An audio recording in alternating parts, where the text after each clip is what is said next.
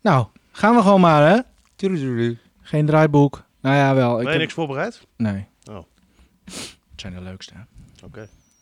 Oké, gaan we beginnen. En Emmen is het nu een gerucht. Dat FC Groningen bezig is met de Leeuw. Als? Spelen?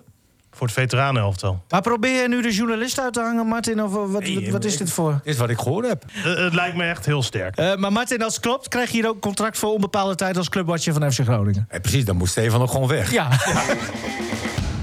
Dit is de Koffie Corner. Een podcast van RTV Noord over FC Groningen. Goedemorgen, maandagochtend, we zijn er weer. Martin Drent is er, Stefan Bleker is er en we hebben een gast. Michiel Jongsma.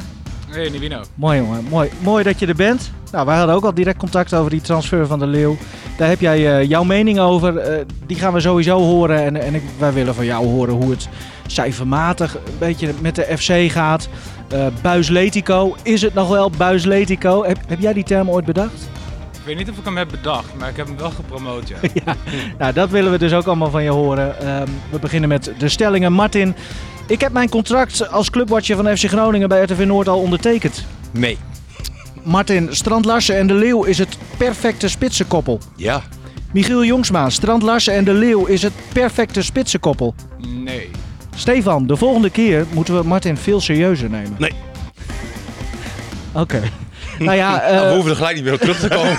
Eigenlijk is alles al benoemd nu. Nee, maar het, was wel leuk. nee, maar het is wel leuk hè, als het een keer zoiets uitkomt. Hè, dit is natuurlijk wel een grote transfer. 2 maart 2021. Martin Drent, we hoorden net een klein, eh, klein stukje. Laten we even gaan luisteren naar wat jij toen zei. En Emmen is het nu een gerucht. Dat FC Groningen bezig is met de Leeuw. Nee, toch? Loekie de Leeuw? Die, die, die komt terug. Ja, die komt terug. Nee, maar zit je nou weer... eh, Michael de Leeuw? Ja, dat ze daar een gesprek mee hebben gehad om eh, terug te keren bij Groningen. Als? Spelen? Voor het veteranenelftal. Ik weet het niet. Nou, Ja, maar de Leeuw je is die- nog steeds... tweede jeugd hoor. Ja, die, nog steeds een van de betere bij Emmen. Maar en En dan bedoel als jij... zegt eh, van, ik vind het heel we apart. trekken dit. de Leeuw aan, hè, eventueel eh, om in te laten vallen of iets dergelijks. Dat, Ja. dat is niet verkeerd. En hij is nog top en top fit. Maar probeer je nu de journalist uit te hangen, Martin? Of wat, wat, Nee, wat is ik- dit voor? Dit is wat ik gehoord heb. Ja.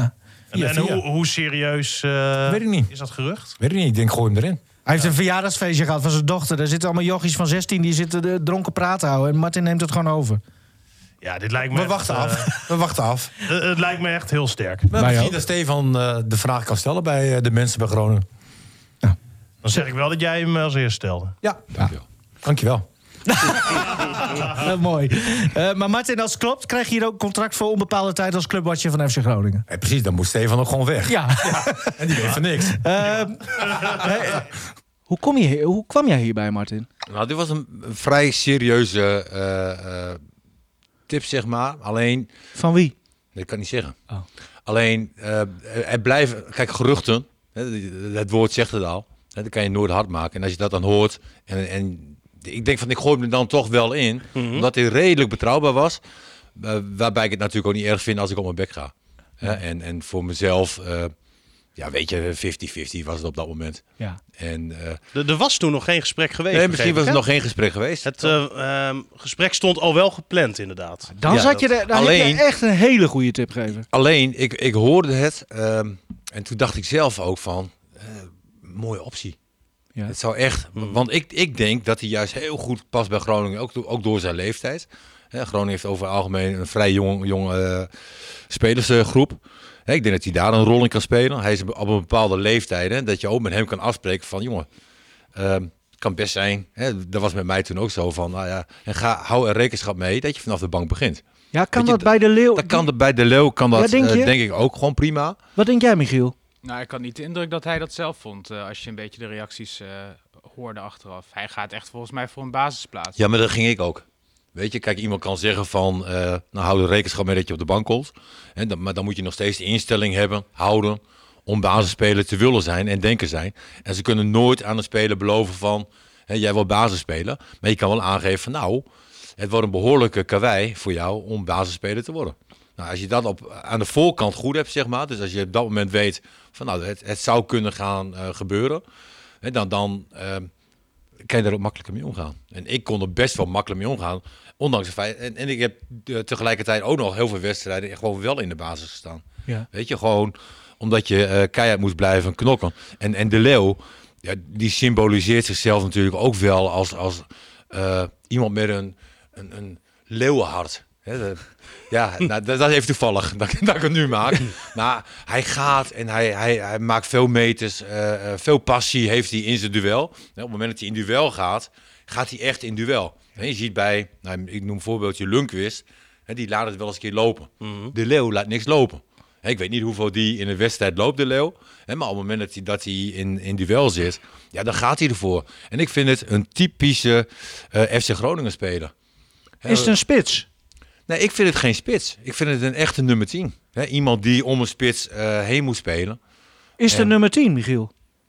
Nou ja, ik vind het ook lastig. Ik denk dat hij bij Emmen wel duidelijk meer een spitsrol vervult. Eh, bedoel, Ja, klopt. Bij Emmen speelt hij in de spits. Ja, Dick Ja. Wil hem daar echt in het centrum hebben. En het is wel zo dat hij eh, bij voorkeur ook iemand erbij heeft die eh, afleidt, zeg maar. En dan denk ik ook da- daarom dat Strand Larsen voor jou een ideale partner Ja. is. En dat snap ik ook wel. Ik denk alleen wel van ja, De Leeuw is, ehm, is, is prima voetballer, maar het is geen bijzonder goede voetballer. Hij moet het vooral Eens. hebben van het lezen van de ruimte. Ja. Heeft een paar andere duidelijke kwaliteiten. Gewoon koelbloedige afmaker, bijzonder goede kopper voor iemand van zijn lengte helemaal. Ehm, dus je hebt wel een extra wapen wat je nu een beetje mist. Aan de andere kant denk ik ook van, nou ja, eh, een Messaoudi eh ontwikkelt zich ook een beetje als zo'n soort type team. Eh, die is toch wat jonger, heeft fysiek nog wat meer, vind ik ook voetballend iets beter. Eh, dus ik weet niet of je hem daadwerkelijk meteen eh, opoffert voor, eh voor Messaoudi, die in mijn ogen als controleur misschien juist lijkt me niet, want die, komt. hij vertegenwoordigt natuurlijk ook nog wel redelijk wat transferwaarde, El Messoudi. Ja, En, en dat is met de Leeuw natuurlijk niet zo. Maar het is wel lekker, zoals je dan nu ook ziet, El Messoudi een tijd eruit. Ja, je hebt wel iemand er dan achter staan. En dat geldt denk ik misschien wel voor meerdere posities. ja, ja voor Stan Ehm, Larsen natuurlijk ook. Want, Die, die, ja, ja, die gewoon een beter niveau heeft dan de spelers die je er nu achter hebt zitten. Maar Ja, jij ziet in... In Messi eh, wordt natuurlijk ook wel eens een keer geschoven naar verdedigende middenvelder. Hè? Die, die zakt ook wel eens een keer de Ja, positie niet, niet, in. niet, niet veel natuurlijk. nee, niet veel. Hè? Maar aan de andere Messi kant, concurrentie best- onderling is toch prima? Hmm. Ja, altijd. Ja. Natuurlijk. Maar Messoudi, El Messoudi heeft eh, echt veel gescoord wel. ja. Ehm, Is hij toch eh, net zo doelgericht eh, als Michael de Leeuw? Eh, dat, dat vind ik moeilijk om te zeggen. Ik bedoel, qua, qua cijfers, nee, De Leeuw staat ook op een andere positie. Dus die Ja. krijgt meer kansen. Eh, en ik denk aan de andere kant dat De Leeuw... De Leeuw is een hele rare voetballer. In de zin van, eh, het is niet een jongen die, die vier, vijf keer op doel schiet, in een wedstrijd. Het is echt iemand die je moet hebben van die 1, 2 eh, kansjes die hij heeft. En daar weet hij vaak het meeste van te maken. Terwijl Messoudi, El Messoudi vind ik wel iets meer iemand die, nou ja, die een hele wedstrijd zichtbaar is. Ehm, maar het is gewoon fijn dat je met de Leeuw een optie hebt die eh, weet wat het is om een doelpunt te maken, die koelbloedig is. Eh, een beetje een, eh, misschien een simpel voorbeeld, maar tegen, wat was het, tegen RKC, dat ze die panel kregen in de laatste minuut bij Emmen. En dat Ja. hij dan achter die bal staat en dat je eigenlijk denkt van nee, dit is zo cruciaal. En hij schuift hem heel koelbloedig binnen. Dat zijn wel kwaliteiten die je momenteel misschien wat minder hebt. Dus een jongen die je van de bank kan brengen om dat verschil te maken. En in het algemeen, ik bedoel, Strand Lars is, is een tijdje eruit geweest. Eh, en dan heb je aan, aan de Leeuw waarschijnlijk wel een wat meer een eh, aanspeelpunt dan, eh, dan aan wat je nu met Alessio de Cruz hebt. Waarvan je ook nog niet eens weet of je er volgend jaar mee doorgaat. Eh, ik had het net in die stellingen over spitse koppel. Eh, jij, Martin, nou, jij ziet het wel, wel, wel voor je, die twee bij Ja, elkaar. ik, ik ben weg Sparta van... was het, die panel. Sparta, ja. Oh, ja. Ik ben weg van zoeken. Strand. Strand Larsen vind ik echt een hele goede spits. En eh, nou, waar hij ook een beetje aangeeft van, hè, over de Leeuw, is, het is niet eens een geweldige voetballer. Hè, dat klopt ook. Hè. Toch heb ik de mooiste goal ooit in de Euroborg ja. heb ik van hem gezien. Nee, maar ik bedoel, qua doelgerichtheid en dergelijke, hè, is hij bij Vlagen geniaal. Ja, hij, hij heeft wel eens een keer een bal, die, die neemt hij dan op zijn borst aan. En daar waar een ander dan heel blind of hard gaat schieten, hè, bl- blijft hij rustig. En kan hij vanuit de aanname zeg, wel eens een keer een lopje doen. Dat je denkt van, wauw, hè, Oh hoe, ja. hoe kan iemand Ja. dat verzinnen? Welke, ja, Mhm. dat was bij Ja, hem inderdaad. eh, was maar het maar ook- zulke ja. dingen. Ja. Eh, maar hij maakt ook doelpunten eh, die je echt alleen de echte toppers ziet maken. Mhm. Weet je, eh, hij scoort een keer een goal vanaf de rechterkant. Ik weet mijn god niet tegen wie. En, en die neemt hij in één keer op zijn slof. Hè, en de bal is 30, 40 meter Feyenoord. onderweg. Ja, die, Ja, die tegen Feyenoord. Dat was het. Die bal is dan 30, 40 meter onderweg. Maar dat doet hij allemaal bewust. Nou ja, maar we je- zeggen wel eens van eh, inderdaad, nou ja, Michiel net bijvoorbeeld ook. eh, hij is misschien voetballend niet zo heel goed, maar Nee. je noemt nu alweer een aantal momenten. En ik noem die ene goal tegen Heracles, was het misschien eh, voor FC Groningen gewoon een Bergkampiaanse Ja, goal. nee, tegen NEC toch? Of tegen NEC, inderdaad, klopt. Nee, maar als hij in de positie maar komt, hoe- zeg maar, eh, Ja. om, om te scoren of iets, Mhm. iets eh, want hij heeft ook goed overzicht. Hè? Hij kan ook een, een prima assist geven. Mhm. Ja, dan, dan is hij bij Vlagen geniaal. Nou, en, en vooropgesteld, het is geen slechte voetballer Nee. of zo. Nee, nee, zeker niet, zeker Nee, maar ik, ik denk dat je in betaald voetbal sowieso geen slechte voetballers hebt. Eh, nee, maar ik denk wel dat je hebt spelers die, eh, die doordat ze eh, bijzonder sterk zijn of bijzonder snel, zeg maar, wat meer laten liggen op het technisch gebied of het tactisch gebied. En dat is bij hem. een kijk je mij nu andersom. Nou, bij jou, en door. ja, ja, ja, jij had dat niet nodig, dus dat, dat is weer anders. Nee, maar dat, dat, dat, eh, dat, dat heb je bij hem eh, niet. Bij hem is het ook wel zo, als je kijkt hoe oud hij nu is en eh, hoeveel er nog over is eigenlijk. Het is best wel Ja, opmerkelijk. ja. Het is niet het idee dat je denkt van nou, hij was toen hij bij Emmen binnenkwam eh, minder dan Nee. nu. Eh, dus het is wel interessant als hij er echt voor leeft en, en nu dat gewoon een beetje bij kan brengen, gewoon de komende periode aan die andere jongens. Van nou ja, weet je, ik, ik ben op deze leeftijd hier, eh hij wordt nog steeds zo bezig met mijn sport. Wat je Mhm. ook wel een beetje over eh, Bart van Hintem hoort, wat je bij Arjen Robben natuurlijk eh, ziet. Dan zou dat wel een goede impuls kunnen zijn voor deze selectie. Ja. En het is gewoon wel prettig. Je hebt, heet dat, je hebt altijd iemand die, die je erbij kan gaan gooien. Maar als het gaat over spitse koppels, kijk dan, dat is misschien, ik ben ten eerste niet per se een twee spitsen liefhebber. Eh, maar eh, daarnaast zou ik misschien eh, dan eerder iemand hebben met echt specifieke andere kwaliteiten naast Tran Lars. En dan zou je misschien kunnen denken aan, eh aan Romano Postema, die nog niet zo ver is. Maar die wel gewoon extra diepte in het spel kan brengen. Mhm. En dat is bij de Leeuw weer iets wat ik een beetje mis. Voordeel bij de Leeuw is wel, hè, stel je voor dat, dat het allemaal wel wat minder gaat op, op een of andere manier. Met hem of het team? Wat- Met hem. Ja, ja. Eh, eh, het is de ideale prof. Weet je, al- dus op het moment dat het wat minder gaat, zou hij nooit onrust gaan stoken of eh, boos worden of... eh, eh, Het is geen een- Anko Jansen.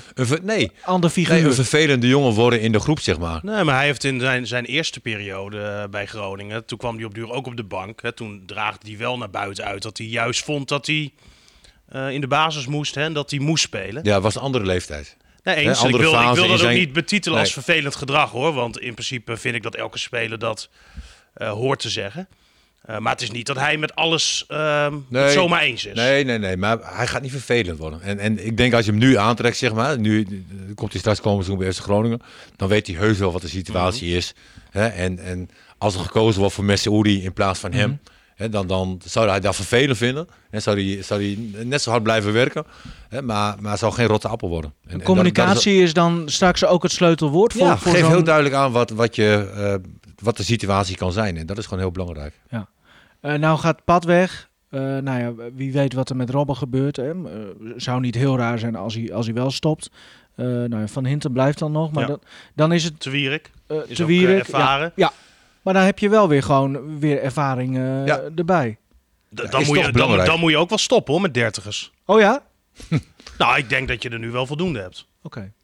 Ja, een keeper vind ik dan nog een ander verhaal. Want een keepers zijn vaak hè, rond hun Ja. dertigste op de top van hun kunnen, als het ware. Mhm. Dus een keeper, prima. Maar ik vind wel dat je, ehm, ook als je kijkt natuurlijk naar de ambities van Groningen... ehm, nu wel moet stoppen met... ehm, Qua spelers met potentie en restwaarde. Stefan, heb je daar ja. nog iets over gehoord, over de vervanging van Pat? nee, nog niet. Jij dan, Martin? Ja. Nee. nou, ik, ik, ik had nu eigenlijk moeten zeggen van nou Stefan, ik weet wie keeper wordt, maar goed. Nee, nee, dat weet ik ook niet, maar ik was gewoon nieuwsgierig. Nee. En, Nou ja, en daardoor even over terugkomen over zijn eh, functie natuurlijk. Nou ja, Nee, Nivino stelde het voor, hè? Nee, klopt. Maar ik vind, ik vind dat Stefan een heel groot talent is. En, en niet alleen door zijn gewicht, hè, maar ook hoe hij het doet.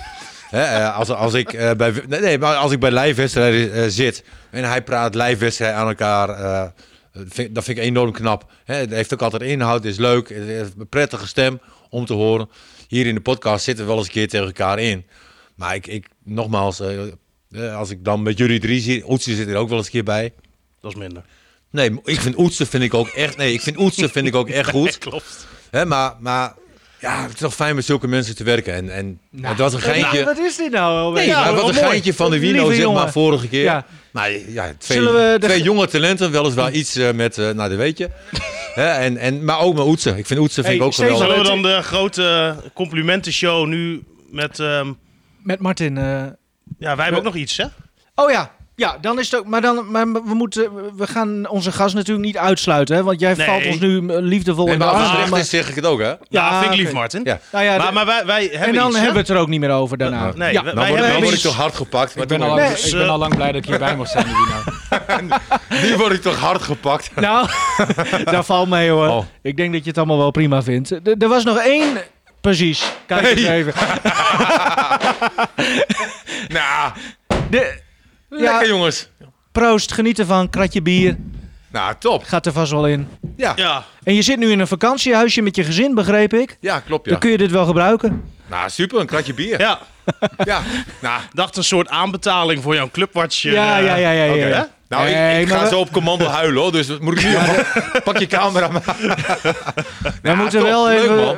Onze, ex- nou ja, ni- niet per se excuses, maar wel gewoon eh, onze waardering voor jou. Dat jij er ook eh, gewoon goed mee bezig bent, Martin. Nou, dankjewel, jongen. Dus bij deze, neem Ja. straks lekker mee. En Ja. eh, over twee dagen 51, dus ja. Ja. Het is dat je er zelf over begint. Ja, Ik heb volgende week weer een kratje bier eh mee naar de speciaal voor mij gaat die avondklok van 9 uur naar 10 uur. Hè? ja, oh, dat is heerlijk, die man. woensdag natuurlijk. Ja. Ja. Nou ja, eh, Nee, maar goed, veel deze plezier komt goed te pas. Ja, scheelt Dat zal wel. Maar ja, die zou dan wel weer op zijn. Hey, ehm, even over, want, want hoe, eh, jij zat dus ook in zo'n rol waarvan, waarvan we denken dat, dat de leeuw daar ook een beetje in terecht zal Ja. gaan komen. Ik, kreeg, eh, ik moest op kantoor komen Ja. en eh, dat ging over contractverlenging. En eh, Bij Nijland moest je op kantoor? Of hoe? Nederland, Veldmaten en Ron Jans zaten Och. daar volgens mij. Eerst En- dacht je, er wordt weer een schorsing. Nee, en, da- en daarin gaven ze aan van, eh, nou ja, dit, dit hebben we in gedachten. En, en kan je daarmee leven? Ja. En wie, wie doet dan het woord? Wie deed het woord bij jou? Eerst Veldmaten. Oké. Ja, dat was ook de voetbal inhoudelijk eh, natuurlijk. Klopt. Hè, en toen het eindigde, eh, zaten ze ook met z'n drieën bij elkaar. Hè, en eh, Hoe ging dat? Want, want dat was denk ik een van de moeilijkste momenten uit jouw ja, dat was wel, was wel heftig. Aan de andere kant, ehm, eh, ik was natuurlijk wel een kind van de Oosterpark eigenlijk. Hè, en Euroborg was een nieuwe fase. En, en eigenlijk ehm, begon Nederland al ook in, in de Oosterpark eh, mij voorbij te streven, zeg maar. Dus het, het was prima. Het was eh, eh, een goed moment. En, en Ron Jans zei op dat moment van, nou ja, je zou mij misschien wel eh, nu eh, de slechtste trainercoach eh, eh, ooit vinden. Hè, omdat wij zeggen van, eh, dat we niet met je doorgaan. Maar dat, dat, zo voelde ik dat niet. Ik had gewoon een, een prachtige tijd gehad. Eh, alles was met heel veel waardering, ook, ook, ook eh, van wederzijds. Ehm, en op een gegeven moment houdt het op. Ja. En, en Weet wat je, dus en, ik was 35, hè. Ja. Kijk, Van Basten was 29. Dat was pas jammer. Ja. Dat, dat die moest stoppen door, zijn- nee, door zijn enkel. En ja, ik heb nog twee jaar bij Vinam eh, nog iets kunnen doen. Ja. En, eh, en met je 37 kunnen stoppen. En bijna gescoord ook in de Euroborg. Ah, bij, dat dat was wel doodzonde, hè? Ja, daar komen jullie Iedereen iedere keer, daar komen jullie ja, keer maar weer ik op vond het maar- nog steeds een heel mooi eh, Nee, moment. dat- dat was het wel interview balen. daarna. Dat was een balen. Maar nu had Nederland geloof ik, hè, de Ja, eerste ja. goal. En, en dat past dan eigenlijk ook weer. Eh, en straks wel bij het liedje straks, wat ik ook heb. Ach, ja. Ja, het gaat een beetje over het lot. Ja. Ja, ik geloof in het lot. ja. Maar, dat, ja, nou ja, goed. maar bij Veendam ook nog weer een mooie tijd gehad, toch? Nee, maar top. Met Joop Gaal, eh, goede spelers om me heen. Eh, eh, ik geloof ook twee keer na competitie gehaald. Eh, voor mezelf eerste jaar eh, zeer teleurstellend eh, gepresteerd. Tweede jaar begon mijn lichaam toch al wat, wat eh, eh, te stijgeren, zeg maar. Waardoor ik ook tegen spierblessures aanliep die ik mijn hele leven niet had gehad. En, en, maar het allermooiste was gewoon hè, dat we na competitie hadden gehaald. En eh, ik een hamstringblessure kreeg. Hè, en dat de dokter ook zei van nou Martin, dit is heftig. Dit, dit, dit ga jij niet in twee weken, eh, eh, kom jij meer bij de selectie. De- einde verhaal nu. En, en je gaat geen wedstrijden meer voetballen, hoe erg het ook is. En, en ik geloof na een week zat ik te voelen zo en te testen. En was wel iedere keer aan het frixeren. Ik heb wel eens een keer het verhaal eh, de wereld in geholpen dat ik heel veel gedronken had. Hè, om mijn bloed dun te houden, zodat de doorbloeding eh, beter ging. Nee, mensen geloven tegenwoordig alles. Ja, ja, Hè, dat, dus, eh, ehm, dat klopt, Martin, hoor. en, en ik heb dus toen, na, na een, een dag of 7, 8, heb ik Joop opgebeld. Ik zeg, Joop, ik zeg, de, de na-competitie die begint volgende week. En eh, ik denk dat ik daar aan mee kan doen. En Joop helemaal dubbel. En, eh, ja, die zat je dat gewoon kan uit te lachen. Hè, want, want dit is wekenlang, dit, Ja. dit ga je niet redden. Maar ik zeg, ga mij dan in ieder geval testen. Ga dan kijken of ik eh, de oefeningen kan doen om Ja. eh, op de bank te zitten. En nou ja, kom maar naar het stadion. En toen ben ik naar het stadion gegaan en ik heb de test gedaan en kwam ik doorheen. En ik zat op de bank. Ja. En de allermooiste was, eh, we speelden dus die week erop eh, eh, tegen Go Eagles. En eh, bij 3-1 stand kwam ik erin. En ik scoorde 4-1, 5-1. Nou, dat was toch... Ja. Ja, en ik, zeg, ik, ik, ik geloof in het lot, heb ik net ook al gezegd. Hè, daar komt straks het liedje ook van, dat heb ik net ook al gezegd. Ehm, maar maar dat, dat was voor mij eigenlijk een moment dat mijn carrière over was. Weet je, dat was zo'n mooi moment. Dat dat overkwam me. Ik nam twee keer de loopactie en twee keer kwam het net goed. Ja, super. Ja. En denk van, ja, hoe kan het dan? Weet je, dat, dat, dat je een blessure hebt, wat eigenlijk drie, vier weken, dat ze zeggen van je bent eruit. En in één keer na een week, ja, het, het moest gebeuren. Toch die drank. Maar, Die? maar de, de, de- nog even over een stapje terug. Einde FC Groningen en, en jouw laatste contract bij FC Groningen. Ja. Dat, dat, dat kon je ook accepteren, denk ik, omdat ze heel eerlijk waren steeds. Nee, maar daarom moet je altijd zorgen dat aan de voorkant dingen goed zijn. Dus, eh, Maar in de voetballerij is het wel eens anders, toch? nee, maar Groningen staat, eerlijkheid. nee, nee, maar Groningen staat wel bekend om eh, dat het gewoon een nette club is. Ja. En, En- dat en is het ook altijd geweest. Flederis, Buis. Ja, zijn andere, andere types. Hè. Buis is natuurlijk anders dan Ron Jans. Eh, maar dat, dat is dan ook wel weer verfrissend. Maar ook En- altijd straight, denk Ja. ik, toch? Kijk ik Stefan alles even alles aan. wat maar- hij ook zegt, weet je, dat, dat, dat klopt ook allemaal wel. En als ik kijk naar de leiding, dan waren vorige, eh, vorige week Hans Nijland hier. Ja. Weet je, eh, nu heb je een hele andere leiding. Hans was natuurlijk heel prominent wel aanwezig. Nou, nu heb je bestuursleden die, die toch wat meer op de achtergrond zitten. Nou, dat is ook wel eens een keer fijn. Ja, maar je? zoals een Flederis bijvoorbeeld is ook wel iemand die is wel flink door die, eh, die is wel flink met de bezem erdoor gegaan. Ja. Hè, heel veel mensen moesten echt heel erg aan Flederis wennen. En ook aan zijn manier van communiceren bijvoorbeeld. Hè. Je hebt heel veel jeugdscouts of gewoon scouts die vrijwillig in dienst zijn en die wedstrijden bekijken, hè, spelers te scouten. Dat gebeurt nu natuurlijk veel minder, maar laten we dan even voor corona praten. Dat, dat gebeurde veel. En die mensen kregen, omdat ze eh, dat scoutingswerk deden, gratis eh, één of twee seizoenkaarten om naar de thuiswedstrijden van Groningen te gaan. En dan had je dus eh, het feit dat zij niet gingen scouten op zondagmiddag als Groningen thuis moest spelen. Mhm. En want dan wilden ze in het stadion zitten. Nou ja, wat zegt Vladeris? Ja, als ik vind dat je moet scouten, ga je maar scouten. Kan je niet naar Groningen. Ja. En, en, en dat was iets, die harde lijn, waar toch ook wel mensen die al heel lang vrijwillig aan de club verbonden waren, moeite mee hadden. En eh, van, Ja, ook hè, wel weer logisch natuurlijk. ja, de, Ja. de- voor, voor beide kanten is wel wat te zeggen. Ja. Ehm, en, en dat had toen op een, nou, misschien wel iets zachtere manier. Maar is dat ook niet even neerzetten van wie, wie ik ben, even als Flederis zijnde? Ja, hij- hij- hij- hij- even hij laten is- merken dat er gewoon een nieuwe... Ja, maar dat kan je op twee manieren doen. Hè. Je kan dan heel rigoureus ehm, allemaal beslissingen gaan nemen. Maar je kan ook eerst even rustig even katten uit de boom kijken. Even kijken, hoe gaat het hier? En, en, en dan dingen gaan veranderen. Ja. Maar het belangrijkste is natuurlijk, als je eh, nieuw bent, dat je iedereen die al in de organisatie zit, met je meekrijgt. En ook begrijpt waarom je bepaalde dingen doet. Ja, en als je heel rigoureus en hard dingen gaat veranderen, dan kan dat wel op weerstand stuiten. Terwijl je misschien het ehm, wel bereikt ehm, dat iedereen met je meegaat door het op een iets andere manier aan te pakken. Maar zou hij dit over vijf jaar nog doen? Nee, maar zo leert iedereen toch? En dat Precies. hebben we toch ook al vaak met Buis gezegd, Ja. hoe hij in het begin was en hoe hij nu is. Ja, dat hij daar toch wel flink verbeterd uh, dat is ook wel een beetje het punt is. natuurlijk. Ik bedoel, bij Heracles, eh, wat je een beetje begreep, dat is, dat is dan de ervaring die hij meeneemt. Alleen die organisatie was veel kleiner. Mhm. Ja, dat precies. ook wel gezegd. Dus dit soort eh, krachten spelen dan veel Nee. minder. Dus misschien is dat ook een, eh, wat je zegt, gewoon een leerproces. Hoe kijk jij naar het, het nieuwe, tussen aanhalingstekens, FC Groningen, eh, het eh, post-Nijland eh, tijdperk? Nou, het is wel interessant. Je ziet, eh, hoe dat, eh, je ziet sowieso natuurlijk dat er eh, wat, wat progressiever wordt, eh, wordt gewerkt qua scouting en dat soort dingen. Eh, begeleiding van, van spelers is sowieso wel, wel echt bijzonder goed geweest. Vanuit, nou ja, Wouter Frank is dan de eerste naam die daarbij wordt genoemd, maar fysieke begeleiding. gewoon dat, dat topsportcentrum überhaupt. Maar dat zijn stappen die zijn best wel uniek. En je merkt ook wel vanuit mijn werk, zeg maar, als je met andere clubs spreekt, dat, dat Groningen binnen Nederland zeker een van de, van de voorlopers is op dat gebied.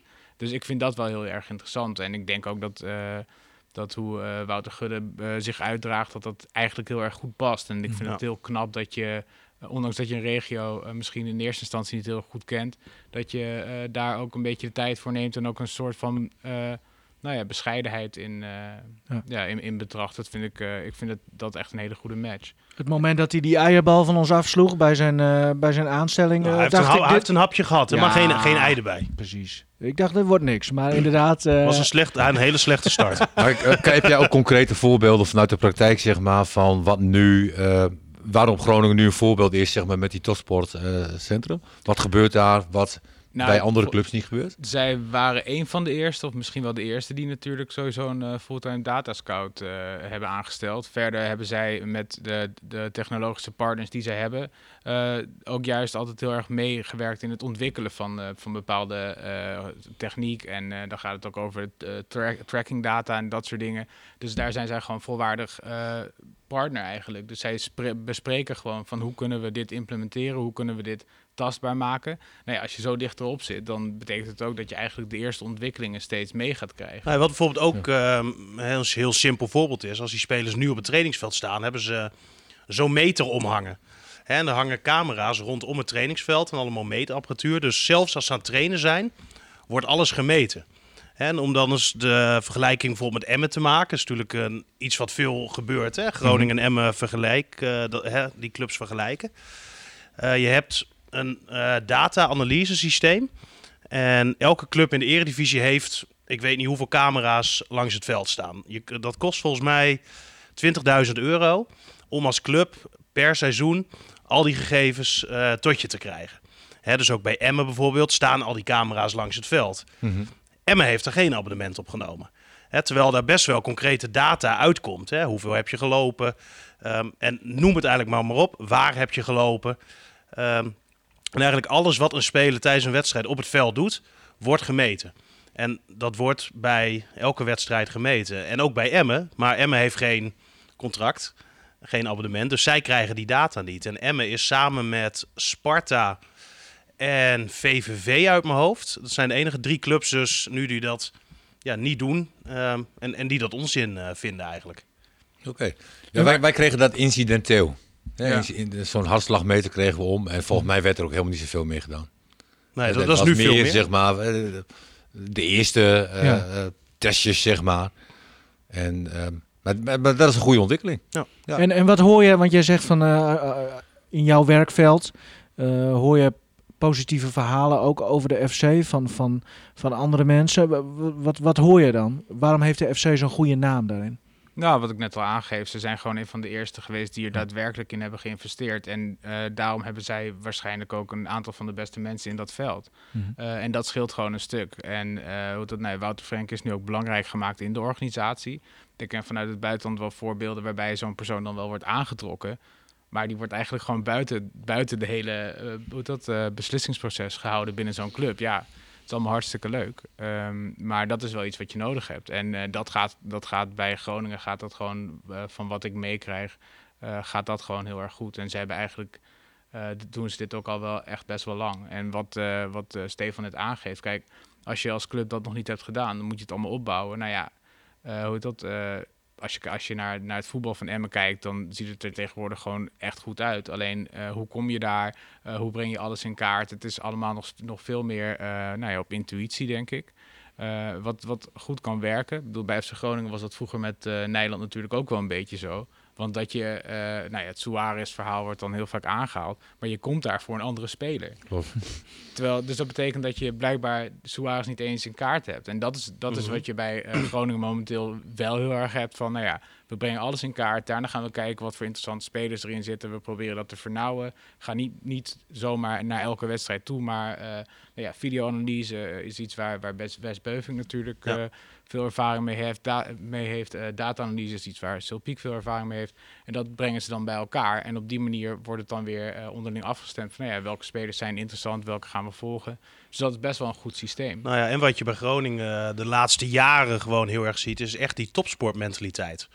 Hè, als spelers eh, vrij zijn bijvoorbeeld, hè, dan wordt er gezegd van nou, je mag een programma op de club, nou laten we zeggen afgelopen interland eh, weekend. Hè, dan krijgen de spelers gewoon een programmaatje mee, eh, hè, wat van hun verwacht wordt dat ze dat thuis gaan doen.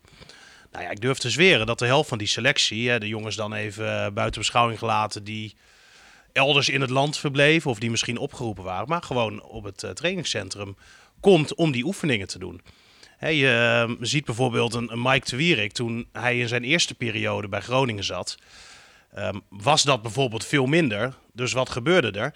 Hij deed dat zelf ook veel minder.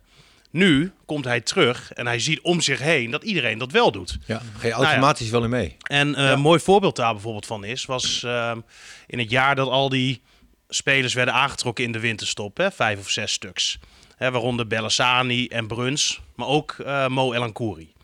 Nou ja, Bruns en Bellassani zaten eigenlijk voor elke training zo lang mogelijk te kaarten, eh, te pokeren.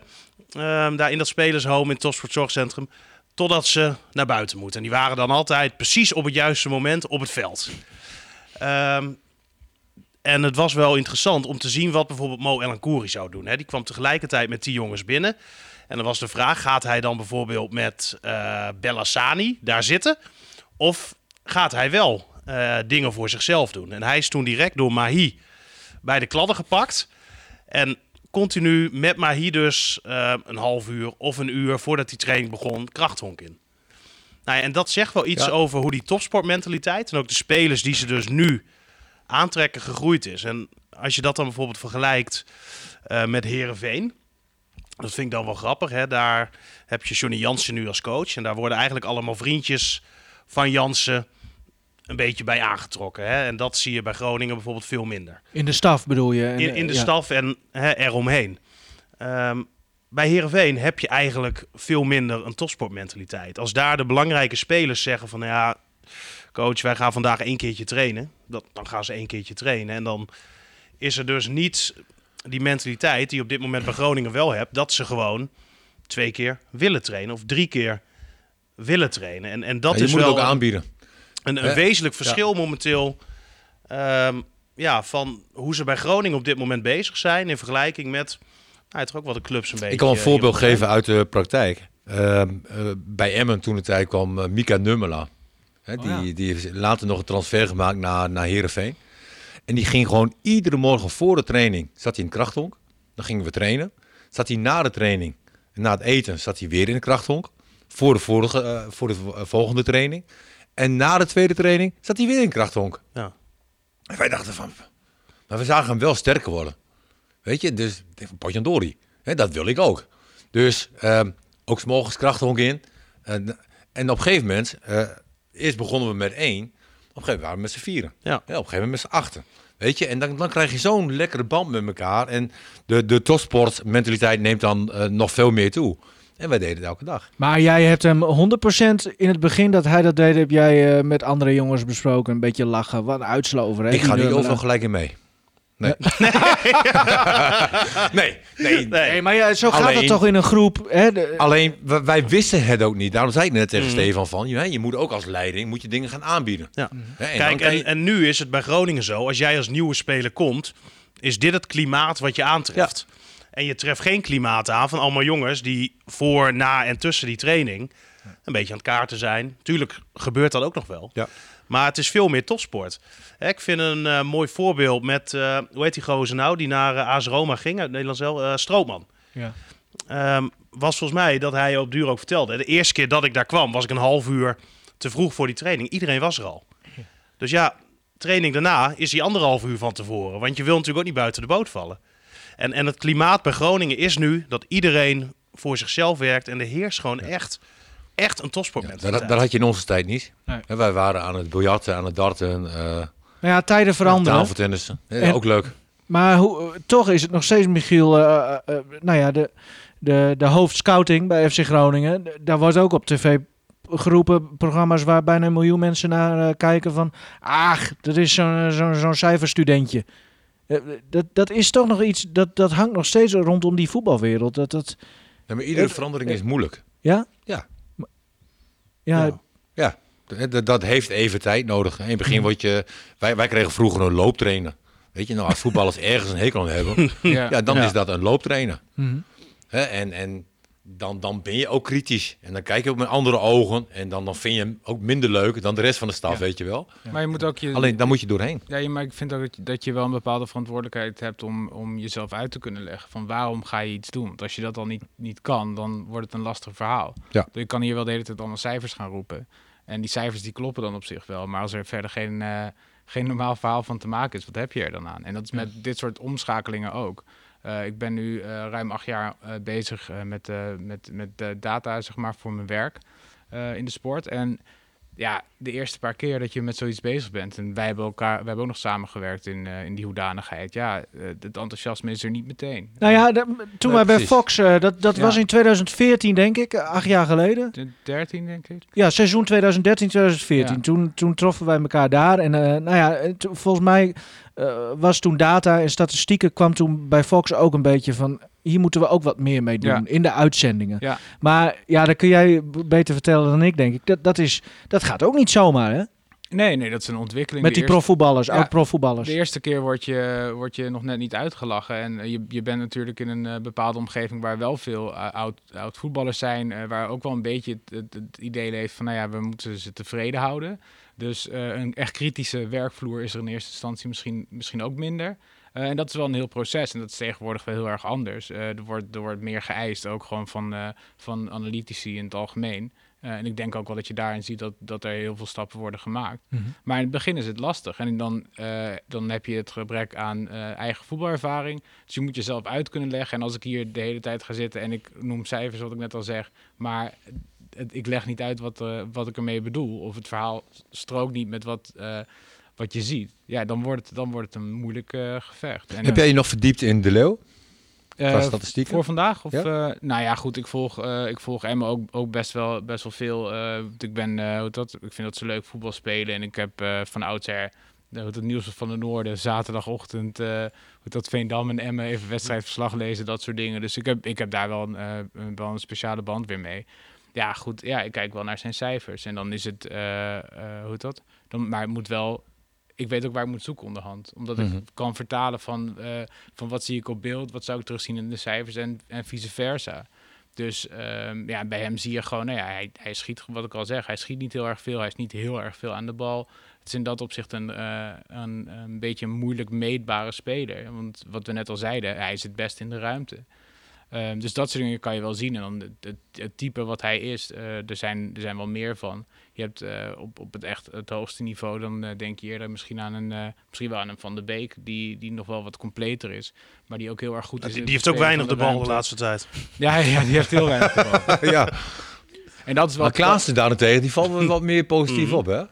Ja, maar we die, gaan het niet over Ajax hebben. Maar die heeft, ook, die heeft ook niet per se heel erg veel de bal. Dus het is ook wel interessant. En eh, als je dan terug, om even terug te komen op de Leeuw. Ja, je gaat wel nadenken van, nou ja, wat, wat willen we met deze speler doen? En eh, hoe dat, om, om even een slecht, voor, om een slecht voorbeeld te geven van hoe zoiets kan uitpakken.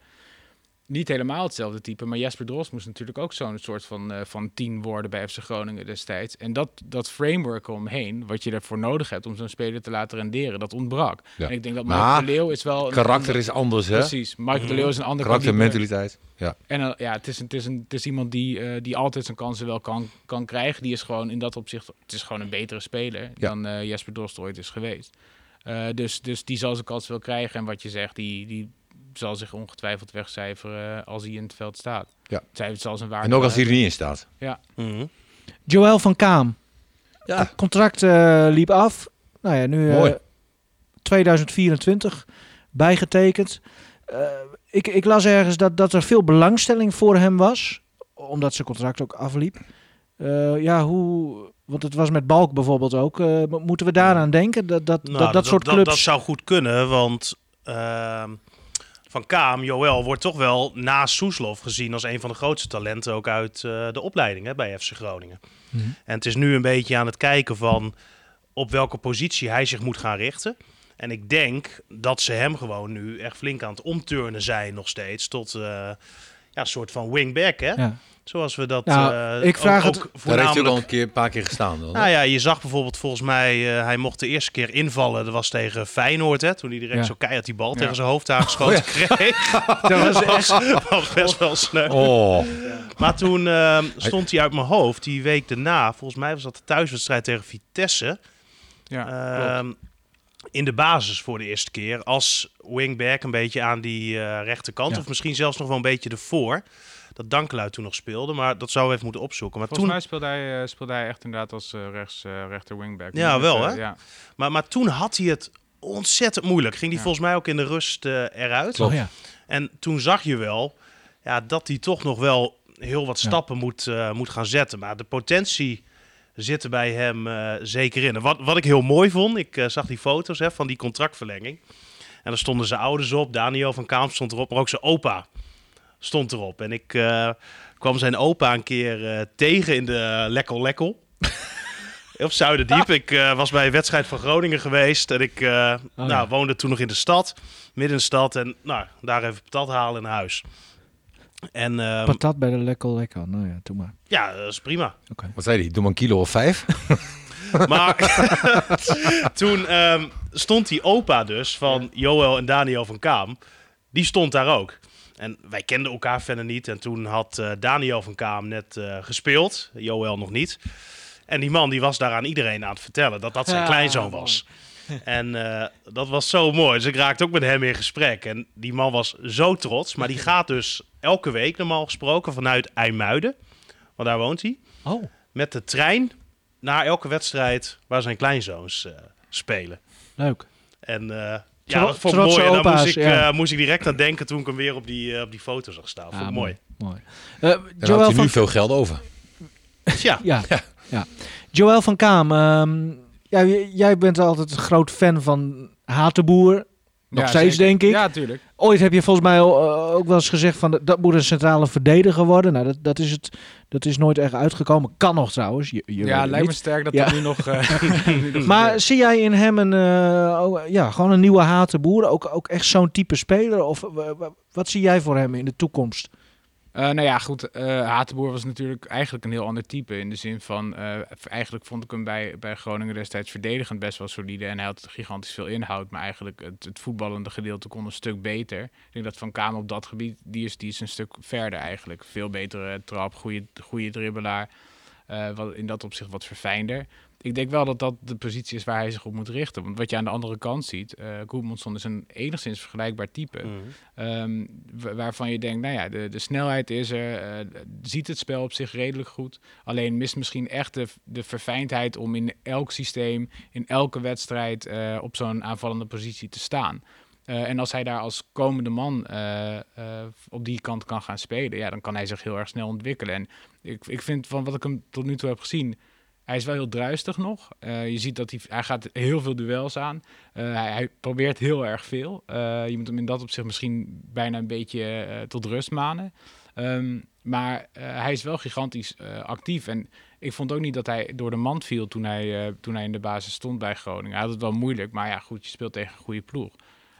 Dus ik denk dat, dat dat wel de positie is waar hij, waar hij zich in de toekomst op moet richten. En het is ook wel interessant in dat opzicht wat je, eh, hoe je dat voor komend seizoen nog gaat invullen. Want je hebt nu Mark de Wierik er staan en je hebt Dankerlui nog. En als je dan Van Kaam daar nog wilt brengen, Ja. dan zal je wel denk ik op een gegeven moment eh, een bepaald traject eh, moeten uitstippelen voor zo'n jongen. En het lijkt mij, als die contractverlenging zo lang heeft geduurd, dat dat voor hem ook wel belangrijk is geweest. Dus ik ben heel erg benieuwd wat voor afspraken er zijn gemaakt. Ja, Ja, natuurlijk- kan ook centraal natuurlijk. Hè? Wel, Nee, gaat dat- ook weg. Te Wierik wordt gewoon Ja. eh, centraal. Dat kan niet anders. Maar het is eh, natuurlijk voor dat soort spelers extra vervelend dat er zo weinig gevoetbald wordt. Hè? Want Ja.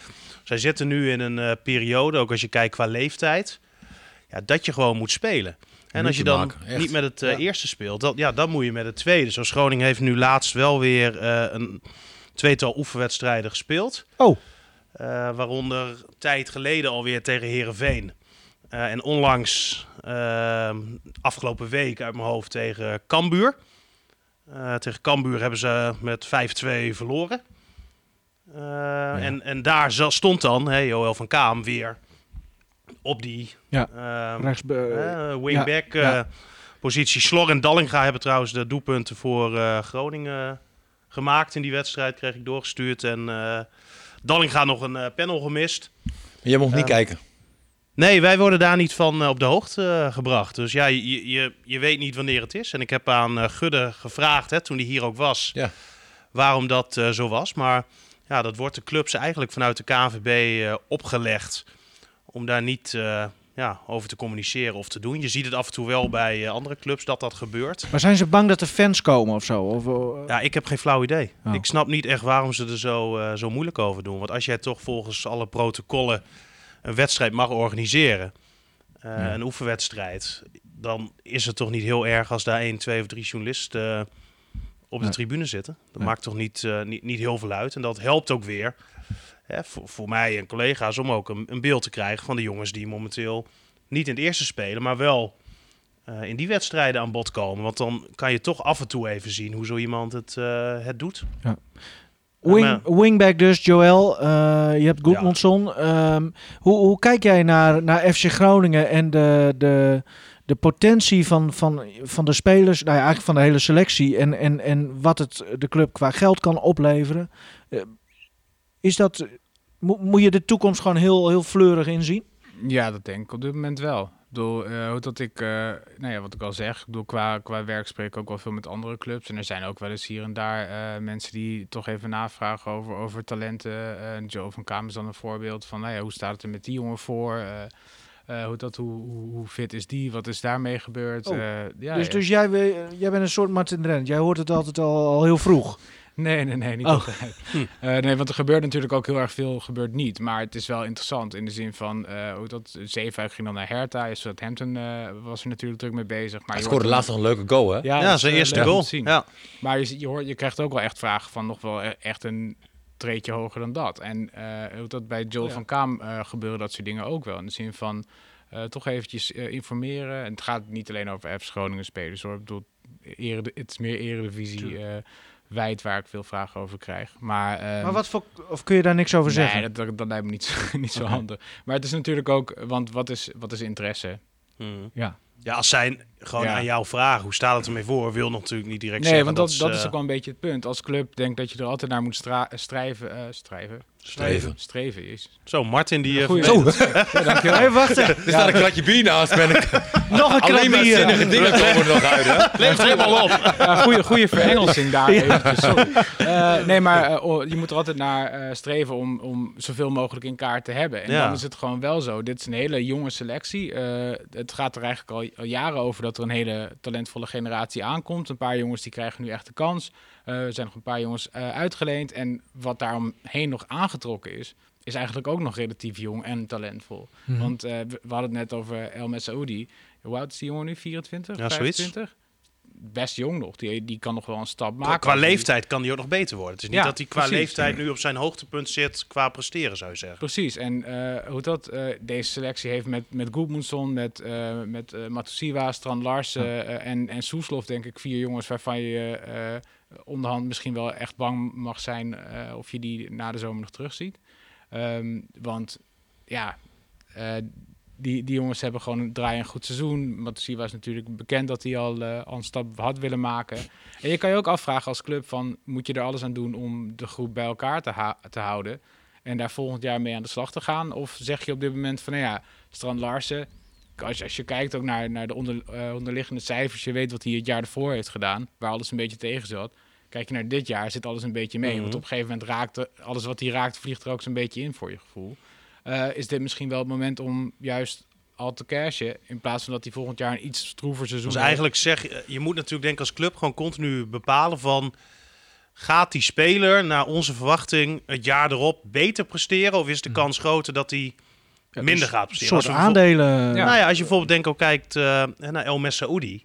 Hoeveel doelpunten hij er op dit moment in heeft liggen. Hoe bepalend hij is voor het elftal.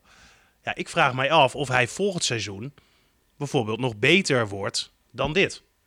Hè, Soeslof, denk ik, ja, die, die gaat Ja. nog stappen maken. Die is volgend seizoen waarschijnlijk nog beter en nog bepalender voor dit elftal.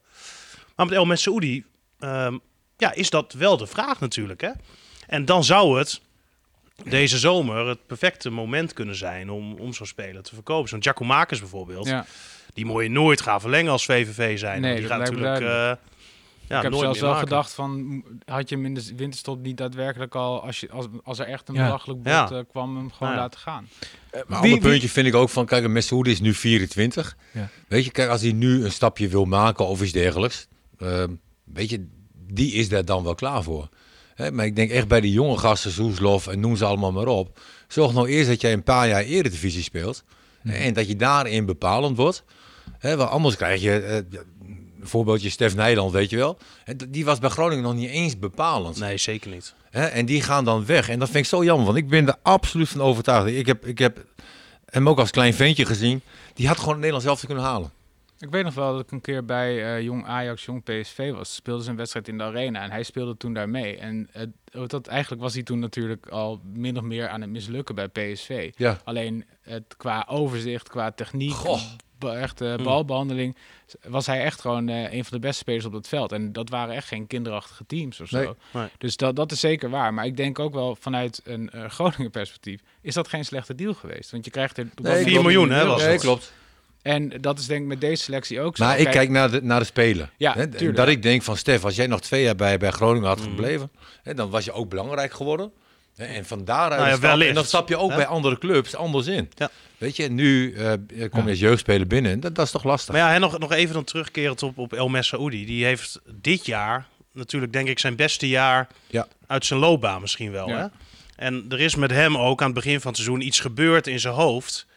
Dat hij er ineens ja, nu wel echt voor leeft. Hè? Want het begon niet zo lekker in de voorbereiding hij met zat hem. er niet eens bij bij hij, de hij was te selectie. zwaar, hij speelde in Ja. het tweede team. Eh, hij, hij wilde ook geen interviews geven, wilde er eigenlijk niks over zeggen. Zat helemaal niet lekker in zijn vel. Nou, wel dus. Heeft... Ja, oké. Van- vanuit onze eh, normen en waarden wel, ja. maar, Dank je, Steven. en, en hij heeft toen gigantisch op zijn kloot gehad van Buis. En Ja.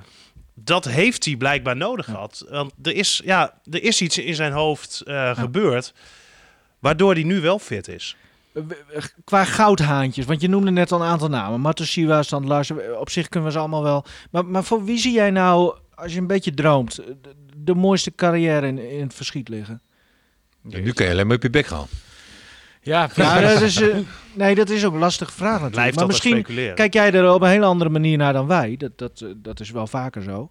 Ehm, Eh, nou ja, goed, op dit moment, kijk, kijk qua, qua absoluut talent, denk ik dat je het meest neigt naar Soeslof. Alleen Soeslof heeft, eh Soeslof is wel een beetje een aparte voetballer in de zin van, het is niet een echte spelmaker. Het is wel een hele intuïtieve voetballer. En wat je eigenlijk nog- nog het liefst hebt, is dat hij straks eh, ook, eh, hoe dat, eh, niet alleen nou ja, op, op intuïtie dat soort beslissingen maakt, maar dat hij nog iets meer het spel van tevoren ziet en dat hij dat leest en dat je je dan Weet je, het is heel leuk dat hij zo vaak een dribbel inzet. En, en weet je, dat frivole. Maar het liefste heb je eigenlijk dat hij gewoon af en toe de paas die hij moet gaan geven al van tevoren ziet. En dat mis ik bij hem nog wel Dat is ook precies wat wij ook aangegeven hadden. Hè? Het is altijd heel onrustig, eh, heel wild en, en heel impulsief. Ja, en het probleem is ook wel een beetje eh, het type speler wat je wil dat hij wordt, ontbreekt natuurlijk in het hele elftal. Want je hebt eigenlijk, als je, als je heel eerlijk bent, want je vroeg net over hoe zie ik dit Groningen. Nou, ik denk dat, dat het verschil qua eh, kwaliteit met vorig jaar op zich niet eens zo groot is. Alleen dat deze, dit seizoen alles wel de goede kant op valt. Dat dat het grootste verschil is. Maar verder, ja, het is een ploeg met veel goede dribbelaars. Eh, de verdedigende organisatie is eh, de eerste seizoen zelfs heel erg goed geweest. Eh, voor de rest, als je gewoon kijkt naar, naar gewoon het, het positiespel, de passing, je mist wel heel erg mensen die, die gewoon aan de bal gewoon mensen kunnen wegsturen of zelfs gewoon het balletje rond kunnen laten gaan, zeg Ja. maar, in dit elftal. En Matusiwa werd dat in eerste instantie heel erg verwezen dat hij die kwaliteit niet had. Maar het heeft natuurlijk ook wel een beetje met speelstijl te maken, want hoeveel bewegende mensen zie je? De bewegende mensen in, in dit elftal zijn normaal gesproken vaak toch Dankerlui en Goedmundsson. En eh, omdat Matusiwa er nu niet bij is, mis je en Matusiwa daar als, eh, als paser, als, als rustpunt. En je offert een back op, waardoor je een minder lopende eh, man hebt. Want El Hankouri, die op zich vult hij dat daar best wel goed in. Als een soort van, nou ja, een valse rechtsmidden zou ik het bijna willen noemen. Ja. Maar je mist wel echt, dat is niet een pure loper. Terwijl Goedmundsson die is altijd, altijd onderweg. En eh Dankelij is ook vaak onderweg. Dus dat is wel interessant om te zien. Is, eh, moet er niet eh, een deze dagen een beslissing komen over El Kouri vanuit de club trouwens? Eh, Ja, dat is volgens mij voor 1 april, hè? Ja, Wat, wat, je- wat, wat zou jij zeggen? Ja, ik zou hem verlengen. Eh, gewoon sowieso voor, voor volgens mij een optie voor een jaar Ja, eh, ja. zit, zit erin. Ik denk dat als je, als je het hebt over, over spelers die zich ontwikkelen, bij hem is er dit jaar een duidelijke ontwikkeling gaande. En Een hele andere voetballer gewoon ook. Ja, zeker. En hij, het is wel de, nou ja, samen met Goedmundsson dan, eh, denk ik, eh, maar zo'n beetje de beste dribbelaar in de selectie. En Ja. eh, dat is een redelijk unieke kwaliteit. Hij is, hij is nooit geblesseerd. Eh, je moet je wel afvragen van, nou ja, op welke positie zou je hem dan kwijt willen? Want, nou ja, Van, van Kaam is dan nu in principe voor het wingback-idee... de komende man. En ik heb in, het, in de voorbereiding, toen wij ook bij Corpus ten Hoorn spraken, heb ik al gezegd dat ik El Ancoury ook wel een, een wingback eh, type zou, zou, zou vinden. Heeft hij volgens mij ook wel één of twee keer gespeeld al Ja. dit seizoen. Ja, alleen dan ook Ja, volgens mij ook maar op ook in verdedigende ja, opzicht. Ja, ja, op links ja. Hoe bedoel je?